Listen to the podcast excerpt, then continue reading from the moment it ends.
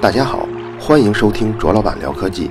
本节目由泡泡网卓克录制，并在喜马拉雅上独家播出。昨天啊，看了一段视频，一对俊男靓女在机场的 VIP 候机室门口就吵起来了。起初呢，我还以为是一对情侣呢，后来仔细一听，原来是小伙子不小心把这姑娘撞了一下。这一撞，姑娘手里那个手机是 iPhone 6s 还是玫瑰金的，掉地上了。这姑娘当时就急了。男的说：“不就是撞了一下吗？我也道歉了，这手机也没坏。那你要这样，大不了赔你。”姑娘一听这个就撒泼了，说：“这手机是美国买的，你要赔我这来回的路费你也得赔。你赔五万，你赔得起吗？”当然了，这全程这女孩一直是这种躁狂的状态。其实这 VIP 候机室门口这地毯厚着呢，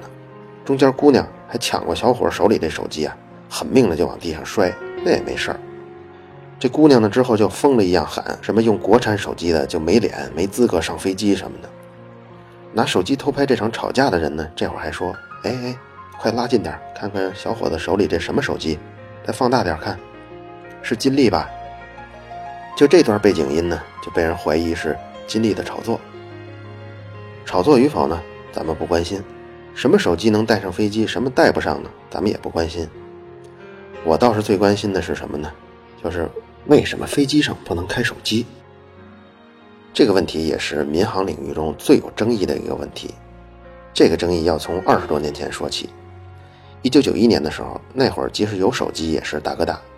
那会儿，美国联邦通讯委员会它出台了一个规定，就是禁止乘客在飞机上使用手机。理由是因为在飞机上用手机的时候会影响手机跟地面基站的系统。解释呢，就是因为你这个手机要随时跟基站保持联系嘛。这个飞机在起飞的时候，因为速度也比较快，所以你这个手机要从一个基站控制的区域切换到另一个基站，而且这切换的速度也比较快，这样就会造成对基站的工作的负担加重。当然，这二十多年前的规定放在现在就已经不叫事儿了。你看现在我们坐高铁使用手机，那高铁的速度其实比飞机在起飞的时候的速度还略微还快一点呢。但是，一列火车中，大家那么多人都在使用手机，也要尽量保证大家都可以跟基站相连。所以，你要反观九一年美国通信联邦委员会，它这个规定呢，主要就是为了保证不在飞机上的人在使用手机的时候可以保证他们正常通话，而并不是针对飞机的什么安全。另外呢，比如像手机跟基站相连吧，最多呢也就是个几百米的距离，像这个飞机在跑道上滑行。滑行了不久以后就会起飞，大概飞到了几百米以后，其实这个手机跟基站就已经连不上了。所以联邦委员会这个担心呢，放在现在看，其实并没有太多的必要。飞机起飞几分钟以后，这段时间大部分都是在爬升，从这个对流层中爬升，对流层就有很多的空气嘛，呃，雷雨云雾这些全都是对流层中的。大概飞到八千米以上呢，空气就已经很稀薄了，这会儿气候现象就已经减少很多了。再到一万米以上，这会儿就是一个平流层。平流层中的空气的密度大概只有对流层中的十分之一或者几十分之一。这时候对飞机的阻力也小，飞机飞起来也比较平稳。所以像九一年说的，在飞机上打电话会加重这个基站的负担呢，只是在起飞的那一小段的时间里。九一年当这个通信委员会推出这个规定以后，美国联邦航空局叫 FAA。他们也跟风，他们的观点就是认为这个手机对飞行系统可能产生干扰，于是他们就针对所有的商业航空公司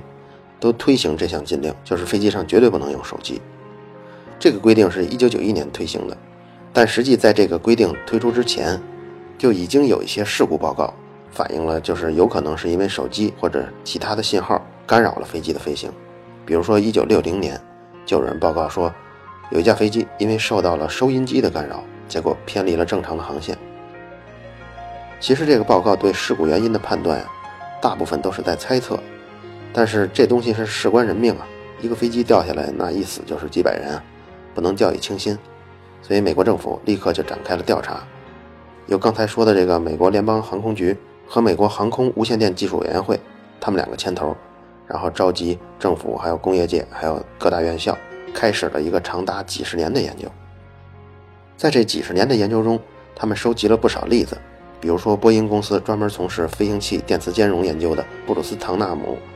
他就说自己从事这个行业十多年了，确实收到过几次关于手机干扰飞行的这种事故报告。比如有一次就在巡航的过程中，自动驾驶系统莫名其妙的自己关闭了，或者有的时候就是偏离航线了。还有一些航空公司，他们报告就是说，乘客使用手机以后，对这个飞机的磁向啊、导航啊，还有地对空的通信系统也造成了影响。比较具体的一个呢，它是记录在 NASA 的飞行安全报告系统，在这里记录的，就是说有一次一个波音737在夜里着陆的时候，突然定位器就发生了大幅的偏转，而且还没有任何提示。等到机长发现了这个问题的时候，它已经偏离了航线有一公里多了。而且当时的飞行高度特别低，所以这样的话，你要直接降落，那几乎就是机毁人亡。这个报告是机长提交的，这机长就说，首先是塔台没有及时提醒他说你偏离航线了，而且他还非常肯定的说，机舱内就有一个手机或者是反正是类似的东西干扰了定位器。NASA 后来呢还专门制作了一份事故的集合，把所有这个跟手机有关的飞行事故总合在一起。这个集合我也看了一下，一共有五十个。描述的非常非常详细。像刚才说的这些事故呢，很多都是猜测，或者觉得什么跟什么有关。那真正我们要找到证据，就需要大量的工作。比如像刚才说，波音公司那个唐纳姆，他们整个波音就进行了大量的模拟实验。怎么模拟呢？就是拿一些信号发生器，然后来模拟手机在各种条件下的通讯，看看他们可以不可以真实的干扰到波音飞机的正常工作或者是通讯。结果这些工程师啊很困惑，不论是在真实的航班上进行的这实验，还是在实验室里进行的实验，都没能重复之前报道的那些跟手机有关的事故。而且为了证实这件事呢，这项验证性的实验已经进行了几十年了，到现在为止仍然继续研究中，但是还是没有找到可靠的证据。到了1996年，联邦航空局关于在空中使用电子设备的这么一份指导意见。那里写着，因为未观察到显著的干扰，所以应该允许乘客使用某些电子设备。但是为了降低风险呢，当飞行高度低于三千米的时候，特别是起降的过程中，应该要求乘客关闭这些设备。而且它这里面写的某些电子设备啊，还专门是不包括手机，所以手机呢，至始至终仍然是被要求全程禁用的。数据积累了几十年以后呢，美国航空无线电技术委员会。认为在实际情况中，这种电磁干扰实在太复杂了，很难通过实验来得到明确的结论。因为从理论上讲，只要你这个飞机在通过天线跟地面塔台进行通讯的时候，这个乘客一旦使用了电子设备，这些设备肯定会发出电磁波的，它理论上就是有可能干扰这个通讯。为此，他们还创造了一个专有名词，叫前门干扰，就是说，当你这个手机或其他的电子设备发出的电磁波。它们在机舱内传播到玻璃窗或者舱门这种地方，会从缝隙中露出来，然后被这些机载的天线接收，就影响了它们的正常的信号的传递。但是还有很多专家都反对前门干扰的这种推断，就是因为两个信号如果要能发生干扰，它的频率必须得比较接近才可以。但是航空信号中它所使用的这个频率固定的是一百一十八兆赫兹，但是我们手机信号使用的这种频率呢？是九百兆赫兹左右，所以两者差的还是比较大的。理论上来说是不可能彼此干扰的，尤其是到了现在四 G 信号，这个频率一千八百多到一千九百多兆赫了。即便是有一些背景的杂波吧，但是这些背景的杂波相比正常的信号，它的强度要低很多很多。这么弱的一个信号，真的能影响这个整个飞机跟塔台的通讯吗？你要真的就这么担心，那你为什么不看看像大城市里的飞机场？在飞机场里候机大厅，那些人距离塔台的位置跟飞机里的人距离塔台位置是差不多的，可是，在候机大厅里的人就能肆无忌惮地用各种电子设备，什么手机啊、电脑啊、笔记本啊、iPad，他们只隔着一层玻璃而已。而你在飞机里使用这些东西呢，它还是有一个金属的屏蔽呢。所以，假如真的飞机里使用一些手机会造成那么严重的后果，那你应该首先禁止那些在候机大厅里使用手机的人。因为他们传出的信号干扰更大，如果真的这么危险的话，那世界各地候机大厅造出来的各种航空悲剧，那应该是屡见不鲜才对呀。可是迄今为止还没有一例航空事故被证明是因为候机大厅里的人打电话造成的。不过也有些亲历者，他们也反对这种观点。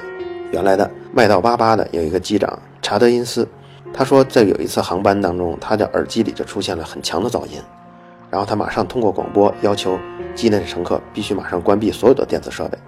广播完了之后，噪声就消失了。所以他就认为肯定是这些电子设备干扰了飞机的通讯。但前后这两件事的因果关系你是很难判断的，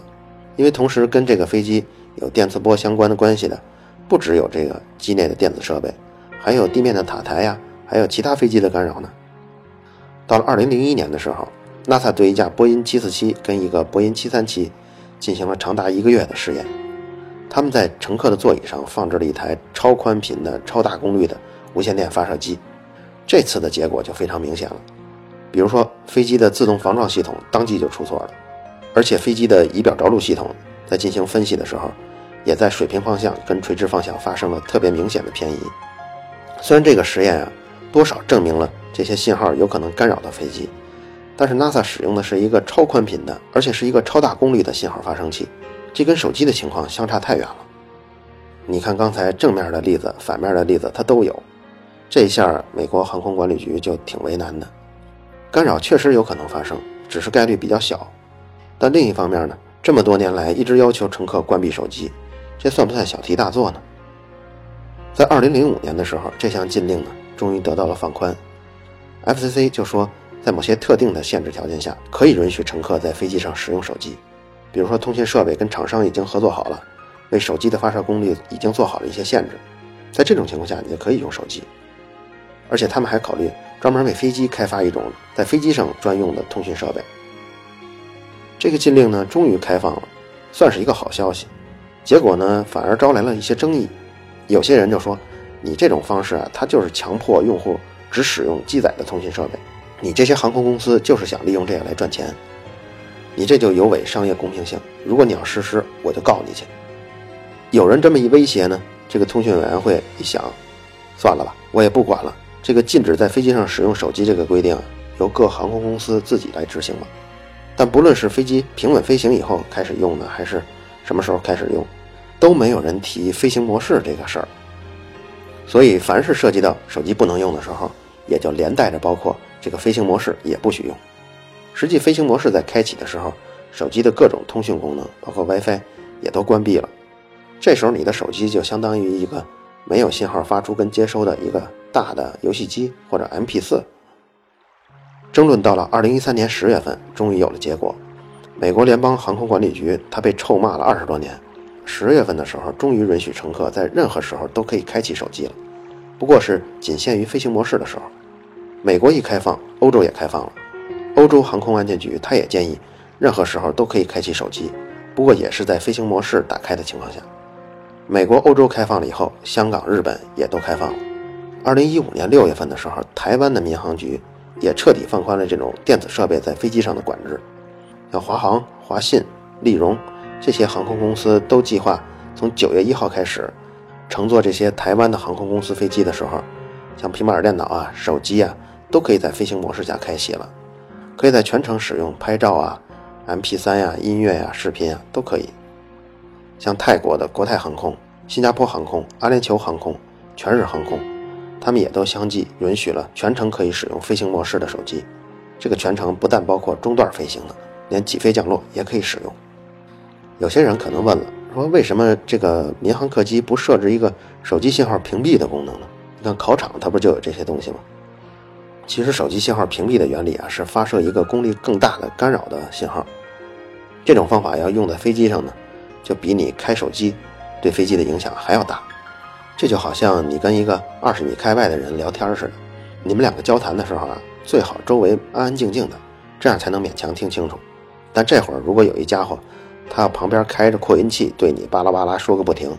那你肯定听不清二十米外你那哥们跟你说什么了。干扰器就是这么工作的。目前中国呢，所有的航空公司还都是禁止手机在飞机起落的时候打开，但你说这东西对民航系统干扰能到多大的程度呢？其实你看看这些空乘人员对我们的态度就知道了。你比如说，你带个手机，两没关，啊，你关了就行了。你要是拿把 AK-47 呢，你上去你说你这里头没子弹，不会威胁飞行安全的，那你看看这民航的工作人员让不让你上飞机？所以对于手机信号的干扰来说，咱们现在还本着是不怕一万就怕万一，也就是宁错杀三千也不能漏过一个，所以干脆就简化管理。到现在为止还是禁止使用手机。在查飞机跟手机事故的时候啊，我还看到一个挺有意思的讨论，就是说为什么民航的飞机不给每个人配一个降落伞呢？这个理由说的挺有道理的。第一个就是增加成本增加太多了，如果要增加降落伞的话，每一个人的机票都要上升个几百块钱。另外一个是因为这个跳伞是一个专业性非常强的运动，如果没有经过跳伞训练的人，他出现危险的可能性特别大，尤其是像飞机，它在高空飞行，而跳伞呢，远远没有普通的民航客机飞那么高。一般的比较专业的跳伞爱好者呢，他要能从一千五百米跳下来，能保证没问题，那已经是非常不错了。可是飞机一般在高空飞行呢，一般在八千到一万米之间。你在这个高度上如果跳出去的话，会面临三种威胁。第一个就是飞机的速度很快，可能在八百公里每小时的时速。你可能就好像一百公里撞到墙似的，因为这速度快啊，你受到的这个风的阻力特别特别大，也许这个阻力会直接让你粉身碎骨。第二个就是在八千米高空，气温非常低，一般是负四十摄氏度，在这个温度的时候，你要从上往下坠落一分钟，估计早就冻成冰了。还有一个是因为它在平流层飞行，这会儿几乎没有氧气，所以你跳出来以后，真正落地的时候，你估计已经窒息昏厥过去了。还有一个呢，百分之八十左右的飞行事故出现在起跟落这两个阶段，而在中段飞行的时候，一般不会有什么风险。而起跟落的时候，这个飞机是不能保证足够低的速度，而且这会儿没有经受过专业训练的人，你甚至连降落伞连整理的过程你都整理不好。比如一个飞机它在一千五百米这一下出现了问题，就算是一千五百米的这个高度，你要是能够顺利的整理好降落伞，然后再排队。再从窗口跳出来，一个飞机少的一百多人，多到五百多人，都能顺利的从那几个门疏散去跳伞，这即使是特种部队也很难做到。另外还有就是刚才说的，没有经过专业训练的话，这人要是从一千多米要跳伞的话，那死亡率是接近百分之百的。但有统计，就是在所有的民航事故中，如果系好安全带，扣上氧气面罩，能够存活的几率大概是百分之三十。所以，综合人的生存率，还有这个成本，还有这个可行性，最后呢，民航飞机是不会给所有的乘客配备降落伞的，今后也不会配备。最后一个有意思呢，就是我们经常听到空姐在起飞跟降落的时候都提示我们收好小桌板，打开遮光板。那为什么要打开遮光板呢？其实这是因为，比如说机长、副机长，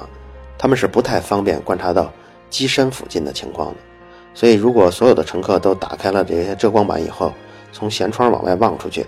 一旦说发动机冒烟啊或者不正常啊，乘客就能及时的看到，报告机长，这样也增加了一些安全系数。话题再回到手机上吧，之前我们预告过，说过一阵我们要去拜访多个手机厂商的总部，这个时间已经定了，在十一月底，所以从十一月底到十二月中旬这两个星期的时间，可能更新会非常少，甚至是停止。但之后会陆续出六期，关于手机是怎么制造的，这样一个系列的节目，希望大家喜欢。好了，以上就是本期卓老板聊科技，在同名的微博和微信公众号中还有其他精彩内容，期待您的关注。如果您对本期节目非常认可，也可以在收听界面的最下方为我打赏。